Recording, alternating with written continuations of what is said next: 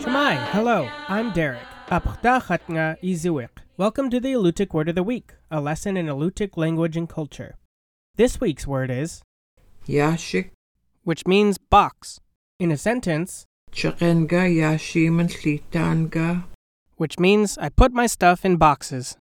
In classical Alutiiq society, craftsmen fashioned wooden boxes in many shapes and sizes to hold food, water, and objects. Hunters carried small rectangular boxes packed with supplies in their kayaks. Women cooked traditional dishes by dropping hot stones into oval, wooden containers filled with food and left large bentwood buckets by the household doorway to collect urine for processing skins. All of these vessels were made by bending wood with steam, a technique perfected by native artists from the northwest coast to the high Arctic. Carvers began by creating the vessel's rim. They cut a thin wooden plank to shape and carefully smoothed it. Then, they gradually bent the prepared plank with steam, a process that could take several days. The Alutiiq method for bending is not recorded. However, Tlingit artists steamed wood in pits packed with hot rocks and seaweed. People poured hot water into these pits to create steam.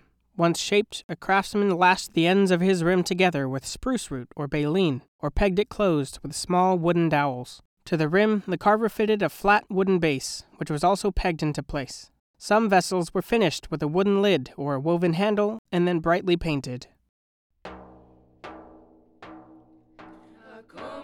The Alutiiq Word of the Week is produced in Kodiak, Alaska by the Alutiiq Museum with support from the Kodiak Island Borough School District.